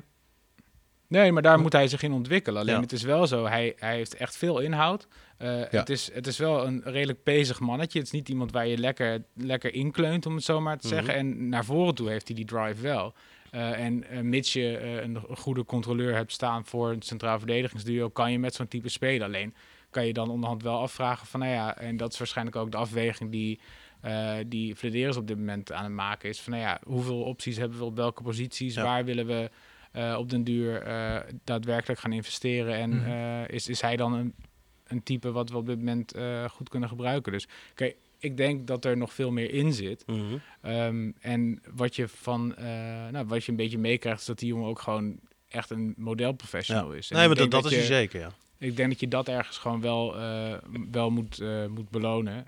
Ook gewoon als, eh, nou ja, als je het hebt over ervaring in je selectie hebben, dan denk ik dat zo'n jongen er prima bij is. Dat is een Nou, betere ik- investering dan iemand die, die al in de dertig is, Mhm. inderdaad. En heet dat, waar minder rek in zit. En ik denk ook met eh Hankouri, we hadden natuurlijk altijd over rendement hè, met hem. En hij stond altijd aan die linkerkant. Nou, op de duur kwam die bijnaam, de barbier van de Bauma Boulevard. Want het was scharen, scharen, scharen. En bal kwijt eigenlijk. Nu staat hij aan die rechterkant. Ehm, hij heeft best wel wat diepte ook in zijn spel. Ehm, die scharen zijn er nog steeds. Maar het levert nu wel iets meer rendement op. En hij is veel zakelijker eigenlijk gaan voetballen de laatste tijd. En ik vind dat dat wel iets is wat je onder het eh, kopje ontwikkeling hè, kan zetten, zeg maar. Want het is nu scharen, scharen, scharen. Ja. De langs. Het zag er altijd Voorzet. heel geforceerd uit. Ja, en, En, als je nu, ook... nu, er is nu- net als een last van, van zijn schouder af is op een of andere manier. Ja. Hij doet gewoon heel veel Ja, goede dingen. ja. En, en die voorzetten zijn nu altijd hard, laag. Ja. Hij En, had al veel eh, meer assists kunnen hebben al- als de, als de voor, eh, voorin eh, beter werd afgewerkt. Nou ja, Eigenlijk. absoluut. En, en dat werd eerst natuurlijk ook wel gezegd. Maar toen keken we ook heel vaak naar wat hij allemaal verkeerd deed. En iedereen doet natuurlijk heel veel verkeerd. Maar nu doet hij, heb ik het idee, veel meer goed dan verkeerd. Hè, dus het is een beetje de andere Klopt. kant op aan het vallen. Terwijl die eerst had hij dan misschien ook wel één of twee. maar is dan die, die uitwedstrijd tegen Sparta, is dat dan voor hem het moment geweest? Willem II, denk ik, of- toch? Nou, ja, Willem II was dat. Of Willem II? 2-3 was eh, Ja. Oh ja, is dat ja. dan het moment ge- geweest van... Nou, het was, het was daarvoor al wel een beetje eh, in, in gang gezet, hè, toen hij aan die rechterkant stond.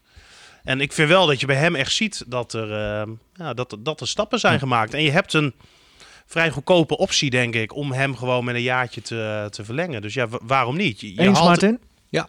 Oh, nou, Nee, wel. Kijk, ik Nee, had dat een half jaar geleden niet verwacht. Nee. Nee, eens. Alleen ik vind wel dat hij nu, ook wat, wat Steven aangeeft, veel meer goede dingen doet dan slechte dingen. Het Mhm. lijkt een bepaalde druk van hem af te eh, zijn gevlogen, zeg maar. Ik weet niet of dat goed Nederlands is. Maar je hebt natuurlijk ook een, een trainde coach, die ook, denk ik, heel duidelijk bij hem aangeeft over zijn rendement. Want dat moet veranderen. En ehm, nou, dat gaat in je kopje zitten. En op een gegeven moment was dat weg. Nou, jullie zeiden Sparta uit. Hè, de wedstrijd dat hij eh, nou, liet zien dat hij eh, inderdaad rendement had. Vanaf dat moment, en ook wel even daarvoor, zat er inderdaad een stijgende lijn in. En ik vind dat hij nu... eh, ik stoorde me altijd aan hem, hè, Ja, als hij dat- speelde. ja, maar heel Hè, veel en, mensen. En nu heb ik zoiets van, ah lekker, zoek hem op, weet je Ja, wel. ja. Het is niet meer, eh, het, het is nu gewoon, hij heeft een goede ontwikkeling doorgemaakt, laten we dat zo eh, benoemen. Dan En Buis Letico. Eh, ze staan nog steeds zesde, maar dat komt ook voor een deel vanwege de, de andere ploegen die, die ook steeds Ja, maar maar... dat is toch altijd zo? Wat? Ja, je hebt 18 ploegen in een competitie. Ja, dus ja, toch dat is- plekken, ja. Nee, maar goed. eh, Nee, maar wij hebben... Als je, als je 18e staat, zoals komt dat ook... gaat ver achteruit, jongens. Nee, hoor. maar als je 18e staat, Hey. komt dat ook door de andere ploeg, omdat ze meer punten weken, hebben. weken geleden hadden wij het Onzin, al over... eh, Jezus. ik maak mij zorgen om die zesde plek. En Ja, ze oh, verliezen wacht, weer een keer. Ik mis al een biertje. Maar lauw is niet lekker hoor. Nee, klopt. Dus ik heb hem weer teruggedaan. Maar, maar eh, nee, maar goed, je snapt heus wel wat ik bedoel. Eh, Het, het loopt de laatste tijd. Nee, maar je staat Toch toch waar je staat. Dat komt toch door jezelf? en Dat komt toch niet door anderen? Nee. Voor een deel eh, in de, klopt dat. En daar ben ik het met je eens. Buis Letico. Lief dat hij dan een beetje gaat kleuren, hè? Ja. Van die rode wandjes, wel heerlijk. Ja, dan kan je echt wel zien dat het broekje is, hè? Lief, hè? Ja, heel lief. Het maakt dus eigenlijk niet uit hè, of we nou een gast hebben of niet. Je, jullie gedragen je toch als... eh, Nee, maar dat, ik, vind, ik vind het lief. Leuk. Ja, Ja. Nee, maar zo ben je ook. zo klaar. mee. echt, joh. Ik, ik hoop echt dat ze de play-offs niet halen. Als ik nog een paar weken extra mee Mooi. Ik heb de kop al eh, te pakken. Oetse, oetse, oetse. Michiel, Ja, ook ik- daar neemt de concurrentie toe, jongen. eh, hoe eh, kijk jij naar de FC als je kijkt naar de laatste weken? Want het is toch een beetje anders. Ja, nou ja, kijk, ik zei net al van het is niet de, de, de, de, de- qua, qua, pasen, qua passing positiespel niet de beste ploeg in de eredivisie. En eh, normaal gesproken heb je gewoon een paar dingen waar je van op aan kan. Eentje is, eh, er staat altijd, eh, hoe dat, eh, een controlerende middenvelder. Die kan je de bal altijd geven, ook heeft die zes man in de rug bewijs van. Die is, die is zo, zo goed in het beschermen van eh, balbezit in dat opzicht. Eh, en voorin heb je altijd, eh, nou ja, gewoon een, een lange spits waar je, ondanks dat ik hem eigenlijk eh, gewoon niet eens echt een goede kopper vind of zo. Maar je hebt wel iemand waar je gewoon die bal naartoe kan peren en hopen dat er tenminste iets uitkomt. En dan kan je daarna voor de rest focussen op je defensieve organisatie. En dat zijn twee, twee dingen die je op dit moment heel erg mist. Eh, en eh, het is best wel een uitdaging om uit te vinden van hoe ga je daar omheen voetballen. Eh, van Kaan moet nu een beetje de Matusiwa-rol op zich nemen, maar dan zie je toch ook wel dat, dat die nog echt stappen moet maken. Ehm, en dan, ja, goed, er, er wordt wat meer van achteruit wordt er geprobeerd te voetballen. Alleen het gaat best wel ten koste van de dreiging naar voren toe.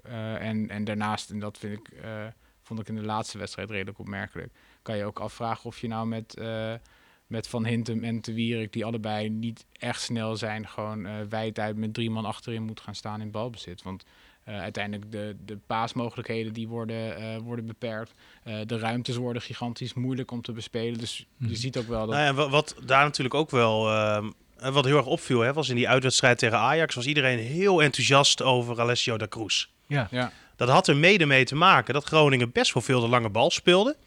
Dat hij zeg maar die kont van hem erin gooide, tegenstander een beetje op afstand wist te krijgen, ruimte creëren en daardoor die bal bij zich kon houden. En dan begin je natuurlijk op een heel ander gedeelte van het veld met voetballen. En de laatste wedstrijden gebeurde dat niet. Toen ging het natuurlijk in die opbouw eerst met die Takura, daarna met eh, Van Hintem verkeerd. Maar ze wilden en ze bleven continu opbouwen. We hebben de hè, die wedstrijd bijna niet gezien.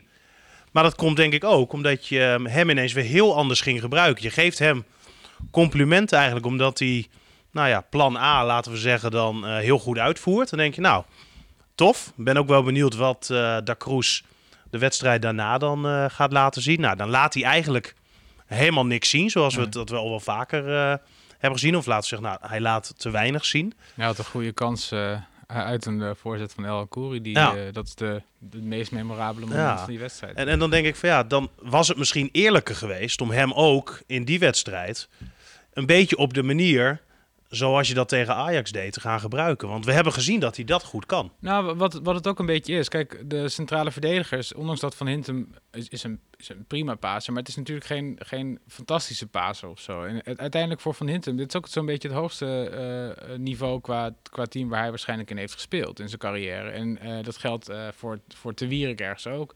Eh, bedoel, en dat zijn, dat zijn ervaren jongens. Alleen in dat opzicht, eh, ja, je hebt eigenlijk gewoon nog iemand er, het liefst erbij die gewoon, gewoon nog, nee, even heel, eh, heel flauw gezegd, gewoon nog, nog echt een puur voetballende... Ja, echt een eh, voetballer heb je nodig daar. eh, ja, om, om dat op te lossen. En dat zou kunnen als je misschien een keeper hebt die dat heel erg goed kan. Maar Pat is niet fantastisch aan de bal. en denk dat ik me nog netjes uitdruk. Mhm. Het is gewoon echt als, als hele goede keeper, maar niet iemand die je de hele tijd in de opbouw wil betrekken. Nee. En dat probleem eh, los je normaal gesproken op door juist dan maar die lange bal Ja. te hanteren.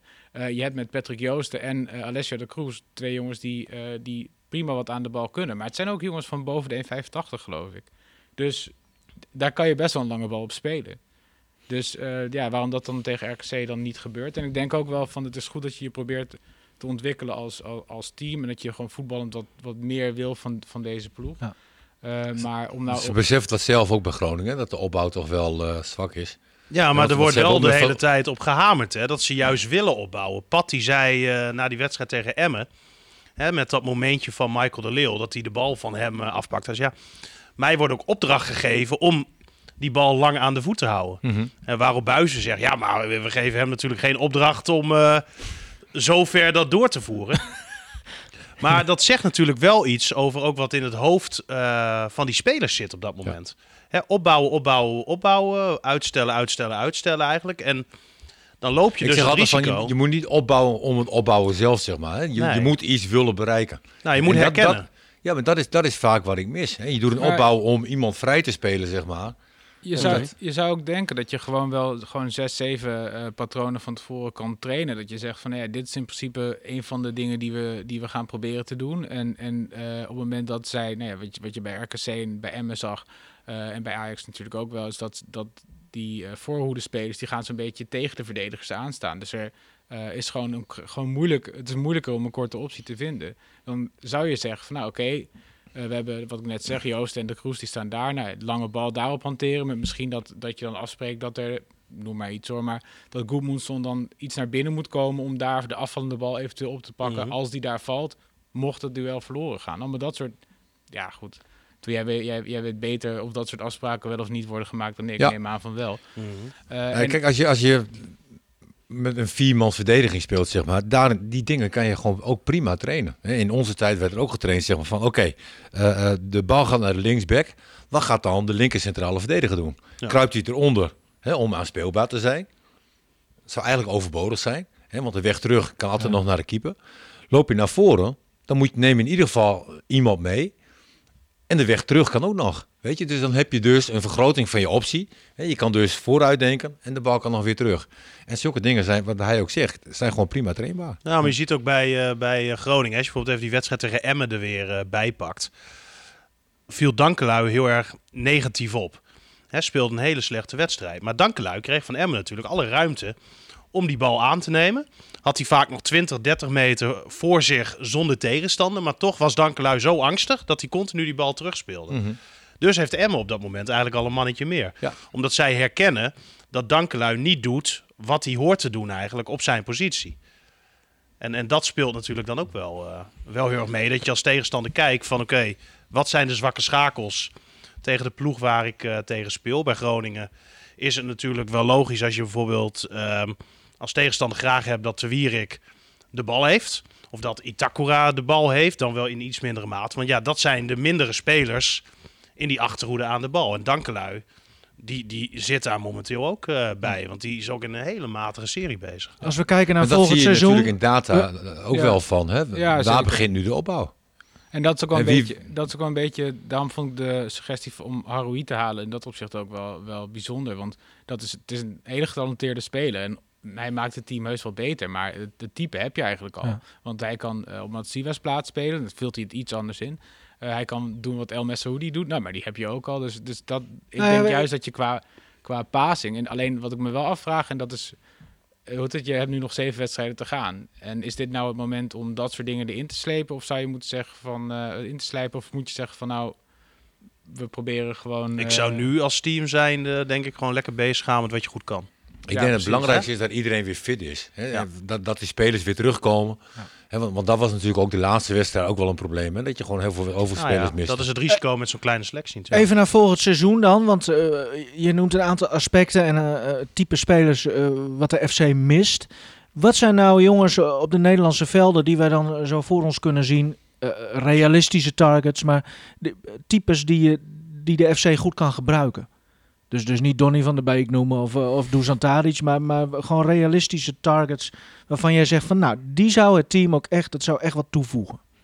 Ja, dat vind ik altijd een beetje lastig. Ik heb, ik heb natuurlijk wel, wel, wel spelers in gedachten, maar eh, heet dat, de haalbaarheid is altijd een beetje lastig. Ik vind, ik vind wel momenteel de Eredivisie dit seizoen, eh, bij bijna elke ploeg staan er wel jongens eh, op het veld die, die je nou ja, in, een, in, een, in een linker rijtje wel zou zien voetballen. En dat is niet altijd zo geweest. Als je kijkt naar wat Emmen eh, dit seizoen, wat voor krachttoer die moeten doen om nog een kans te krijgen om... eh, om erin te blijven. Terwijl eigenlijk is het team niet minder dan vorig jaar. Eh, als je kijkt naar wat er bij RKC eh, momenteel rondloopt. Ik vind uh, Touba vind ik een hele, hele goede verdediger. Eh, daar ben ik wel echt gecharmeerd van. Ik weet niet of Groningen op dit moment naar een verdediger zoekt. Maar eh, dat is wel, wel een jongen die ik, eh, die ik heel graag zie. Eh, voor de rest, nou goed, moet ik even nadenken. Ik vind Mi- Milan van Ewijk een hele goede. Maar goed, we hadden het net al over, eh, over opties op rechts. En dat zijn er nogal wat. Ja. Ja, ja goed. eh, ja, wat ik al zeg. bij elke ploeg loopt er wel Ja. wat rond. Tahiri eh, wordt ook wel eens eh, Tahiri is genoemd een als... hele eh, goede voetballer. ja. En dat is een beetje mijn punt ook. Ik bedoel, je, hebt, je hebt het over, over dat soort jongens. Nou ja, als die, hoe dat, als die bij Groningen aansluiten, dan, dan heb je waarschijnlijk zoiets van, nou, echt eh, goede zaken gedaan. En dat zijn jongens die nu, nu momenteel tegen degradatie aan het vechten zijn. Ja. Sportmoment van de week. Ja, er is niet echt gevoetbald in de eredivisie, maar... Ach, Martin. ook zo. Nou, eh, Martin geeft hem door aan Stefan. Ehm, nou, ja. We wisten dat we wel vergeten waren. hè? Ehm, ja. Ehm, ja, geen idee. Nee. Geen sport gezien, geen sport nee, maar wij zouden ook geen uitzending hebben hier. Dus weet je, dan... Hoezo? dan, We zouden geen uitzending Ah, hebben. dat Nee, dacht ik. Er zou geen podcast komen, omdat gewoon Wie niet zegt dat? Had ik gezegd. Had hij gezegd. Ja, dat, dat krijg je dus. Je moet niet te veel... je- Niet naar hem luisteren. En jij moet wel naar hem luisteren trouwens. Want dan, dan heb je de volgende keer een primeur. Nou, we- wat natuurlijk wel de afgelopen week speelt, Ja. hè, is, is de spitspositie bij, bij het Nederlands elftal. Ja. Oh ja. Weet je, dat, dat is wel een puntje dat je denkt van ja, Nou, hij heeft gescoord. Ja hij heeft gescoord. Luc. Hè, maar, maar is dat nou nu echt de spits hè? Hè, voor het Nederlands elftal? Hè, terwijl Weghorst in, in Duitsland, eh, hè, iedereen heeft het erover. Ja, maar je moet toch gewoon, als je ehm, heel goed presteert, opgeroepen worden. Ja. Dat moet er in principe het dat, is zijn. wel een heel raar verhaal. En als je dan ziet dat Babel daar nog wel rondloopt, dat ik denk van... Nou, hoe kijk jij daarnaar, eh, Michiel? Want, want het sentiment speelt al een hele grote rol. Zeker als het om Oranje gaat. Eh, maar, maar die hele discussie. Wat, wat, wat is jouw... Nou, ik vind Wout Weghorst wel een uitstekende spits. En hij is momenteel, ik denk niet eens dat dat echt een discussie is. Dus hij is momenteel beter dan Luc de Jong. Eh, en eh, alleen ik snap best wel dat, dat je in principe eh, als uitgangspunt niet per se denkt van tevoren, nou we gaan spelen met Luc de Jong of Wout Weghorst. Nee, eerst was het idee Memphis Depay in de spits. Ik, ja, ik, ik ben niet super gecharmeerd van per se van, van Luc de Jong. Ik denk dat, dat het, ja, ik vind het, het spel, eh, daar kan hij zelf niet eens zoveel aan doen, maar het spel wordt sneller eendimensionaal. Omdat mensen denken van hij is heel sterk in de lucht, dus zo gaan we hem eh, eh, bedienen. Terwijl, ja goed, ik vind, eh ik vind Donny Malen, die niet gelukkig speelt hoor, maar vind ik een leukere voetballer om, om naar te kijken. En ik denk dat je daar... op negen. ja, op met, nou ja, dat, dat is een beetje lastig momenteel natuurlijk. Dat hij daar bij PSV ook niet echt een, een 9 is. Maar ik zou het wel leuk vinden als er gewoon drie eh, aanvallers worden neergezet. Gewoon veel beweging. eh, en eh, ja, ja, op die manier gewoon, gewoon proberen de tegenstander kapot Mhm. te spelen. Toch, ja, toch, het, maakt het wel een stukje simpeler. Als je wel met een, nou ja, of een Luc eh, of Wout Weghorst speelt. De wedstrijd hiervoor werd met Memphis in de spits gespeeld. Ja, dat, dat is ook maar net hoe die, hoe die zijn dag heeft. Hoe zijn hoed staat, zeg maar. Ja, het maakt het wel Maar, wat, wat, wat simpeler om naar te kijken. heel frivol, zeg Wat? maar, bij Depay. Hè? Wereldvoetballen. Hè? Maar allemaal... Ja, weet je, te, te veel op de gok. Ja, maar ik vind het zo'n arrogant ventje. Ik vind het zo... nee, maar heb je, heb In je het dat veld niet? bedoel je, Nee, of- maar ook als ik hem dan na afloop hoor, dat dan... Ah, ik kan me er zo aan storen. Ik denk, joh, je kan leuk voetballen en daardoor verdien je heel veel geld. Maar blijkbaar denk je daardoor ook dat je...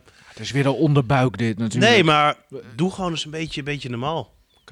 Ja, hij was aanvoerder zelfs onder eh Koeman, hè. Ja.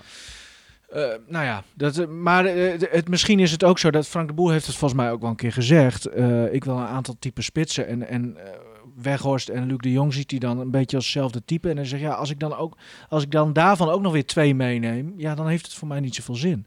Zo, zo kijkt hij er. een Ja, maar ik vind naar. dat weg gewoon veel meer gif heeft weer dan de Jong. Ja. Eh, Dat, dat is veel vlakker, vind ik. Hè, en, en, Nou, ja, de deur het- is het nog ziet niet dicht niet voor hem. allemaal gepolijst uit. Bij Nee. allebei niet. Mhm.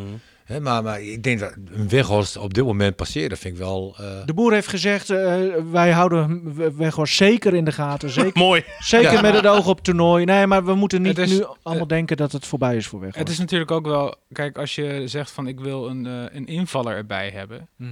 En je houdt vast aan een jongen die goed in de groep ligt, die je kent, waarvan je de kwaliteiten eh, weet, zeg maar. Dat snap ik wel. Eh, want dan zeg je gewoon van, nee, het gaat ook om groepsdynamiek. eh, Nou, Weet Michael je, de Leeuw, we hebben dat soort dingen, ja. besproken.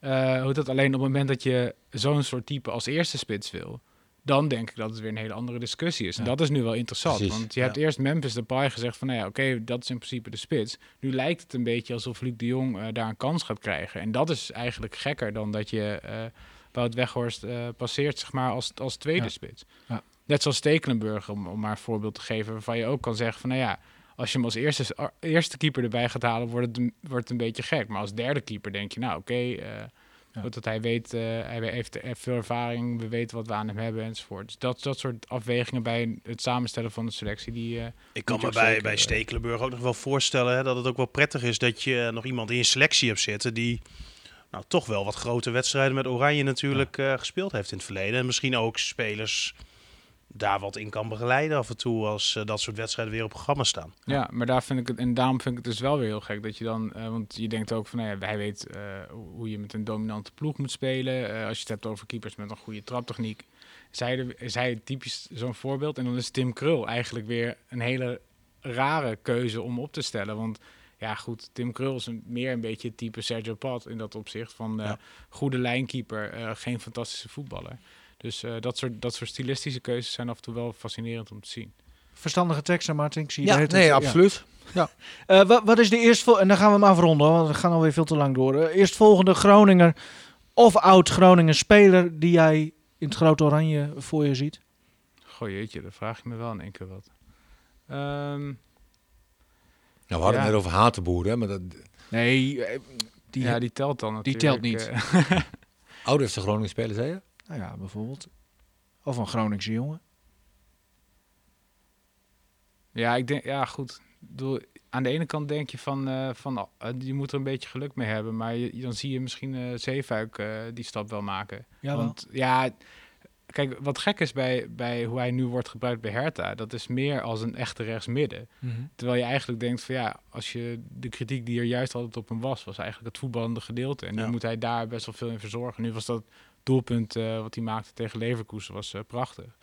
Maar eh, daar kan hij nog wel stappen op maken. Aan de andere kant denk ik ook wel, als je bij Jong Oranje hem in die eerste wedstrijd zag, die voorzet wordt wel beter. het, wordt, het wordt voetballend wat beter. Die jongen is 22, denk ik. Eh, dus er zit nog best wel wat rek in. Eh, en het voordeel voor hem is dat jongens als Serginho Dest eh, hoe dat, eh, hebben gekozen voor een andere, andere loopbaan Mhm. qua Interlands. Ik heb me wel enorm gestoord aan dat eh Nederlands elftal onder de 21 is er, hè? Ja. Met Van der Looy. Het is net als ik naar Willem II en FC Groningen kijk. ja. Echt in, in zijn tijd dan, weet je wel. Het is Oh, zo, zo. verdedigend. Het, Nou ja, het- Eh, en, en er stonden er twee in de spits. eigenlijk geen spits. Nee, die de, wit, geen de spits in de spits. Ja, en, en, Ja. en- ja, Kluivert dan ook een en, beetje. Ja. Ja, maar het heeft, het heeft, hij heeft wel een hele goede... Want in die kwalificatiereeks heeft hij het gewoon uitstekend gedaan. En speelde ze volgens mij ook tegen Portugal en zo. Dus echt- de Wit of... eh, Ja, nee, gewoon... Van eh, der Looy. Van der Looy, ja. Dus Ja, dit is ook zag er wel- niet uit. Dit was echt dat ik denk van... Ja, je hebt eh, die oh. wedstrijd tegen Duitsland heb je het gewoon Ja. over. Ja, ik, Maar Duitsland moet je niet vergeten, hè, die hebben echt een sterk team. Hè? Mhm. En wij denken allemaal, eh, je kijkt allemaal naar Nederland, van, hè, waarom bakken ze er zo weinig van? Of hè, waarom is het niet om aan te gluren? Maar ja, je moet ook wel naar de tegenstander kijken. ah, Want, het, is, het is wel maar het zo, gaat mij het is weer wel zo dat om dit- van hoe voetbal je. Mhm. Eh, waar staat het Nederlands voetbal voor?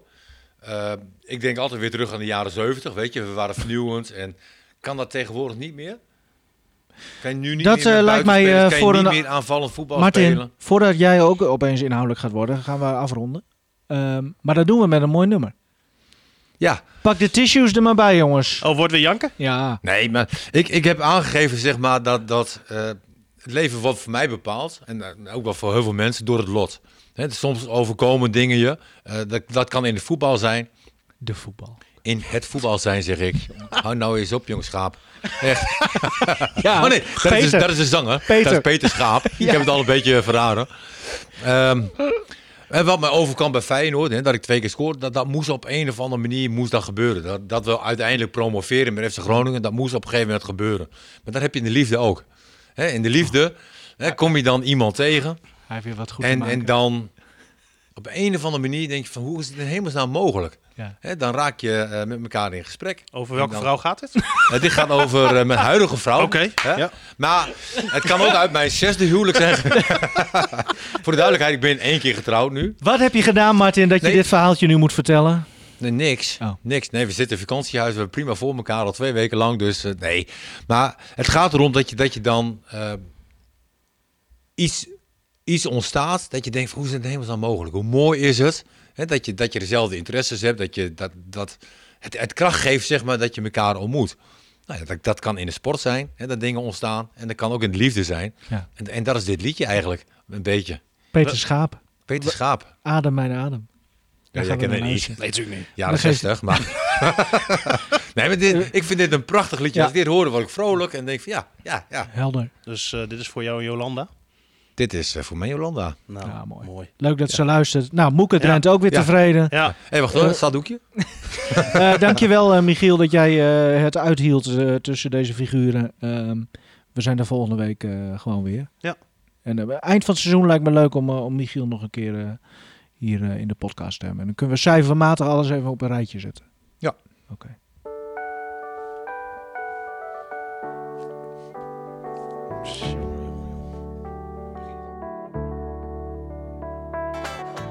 Tijd staat stil voor jou en mij. Ik wist het altijd al, ik zou je tegenkomen. Kom nog een beetje dichterbij. Je was hier altijd al, hier ergens diep in mij. Adem mijn adem, voel wat ik voel ik zal jou zijn bij het vallen van de avond. Adem mijn adem, voel wat ik voel en jij zult mij zijn. Vrij zijn, deze nacht.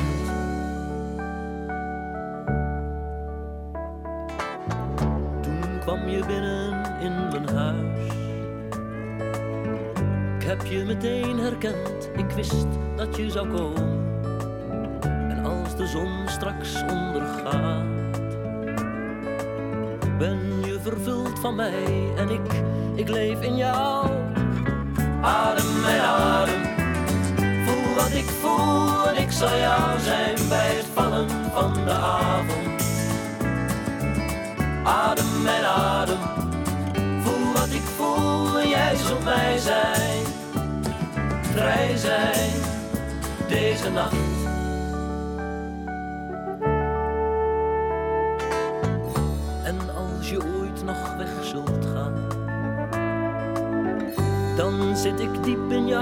Je kunt me niet verlaten. En als een vogel vliegen wil, dan heeft hij vleugels nodig, net zoals ik jou. Adem mijn adem, voel wat ik voel en ik zal jou zijn bij het vallen van de avond. Adem mijn adem, voel wat ik voel en jij zult mij zijn. Vrij zijn, deze nacht adem mijn adem. Voel wat ik voel en ik zal jou zijn bij het vallen van de avond. Adem mijn adem, voel wat ik voel en jij zult mij zijn. Vrij zijn, deze nacht adem mijn adem. Voel wat ik voel en ik zal jou zijn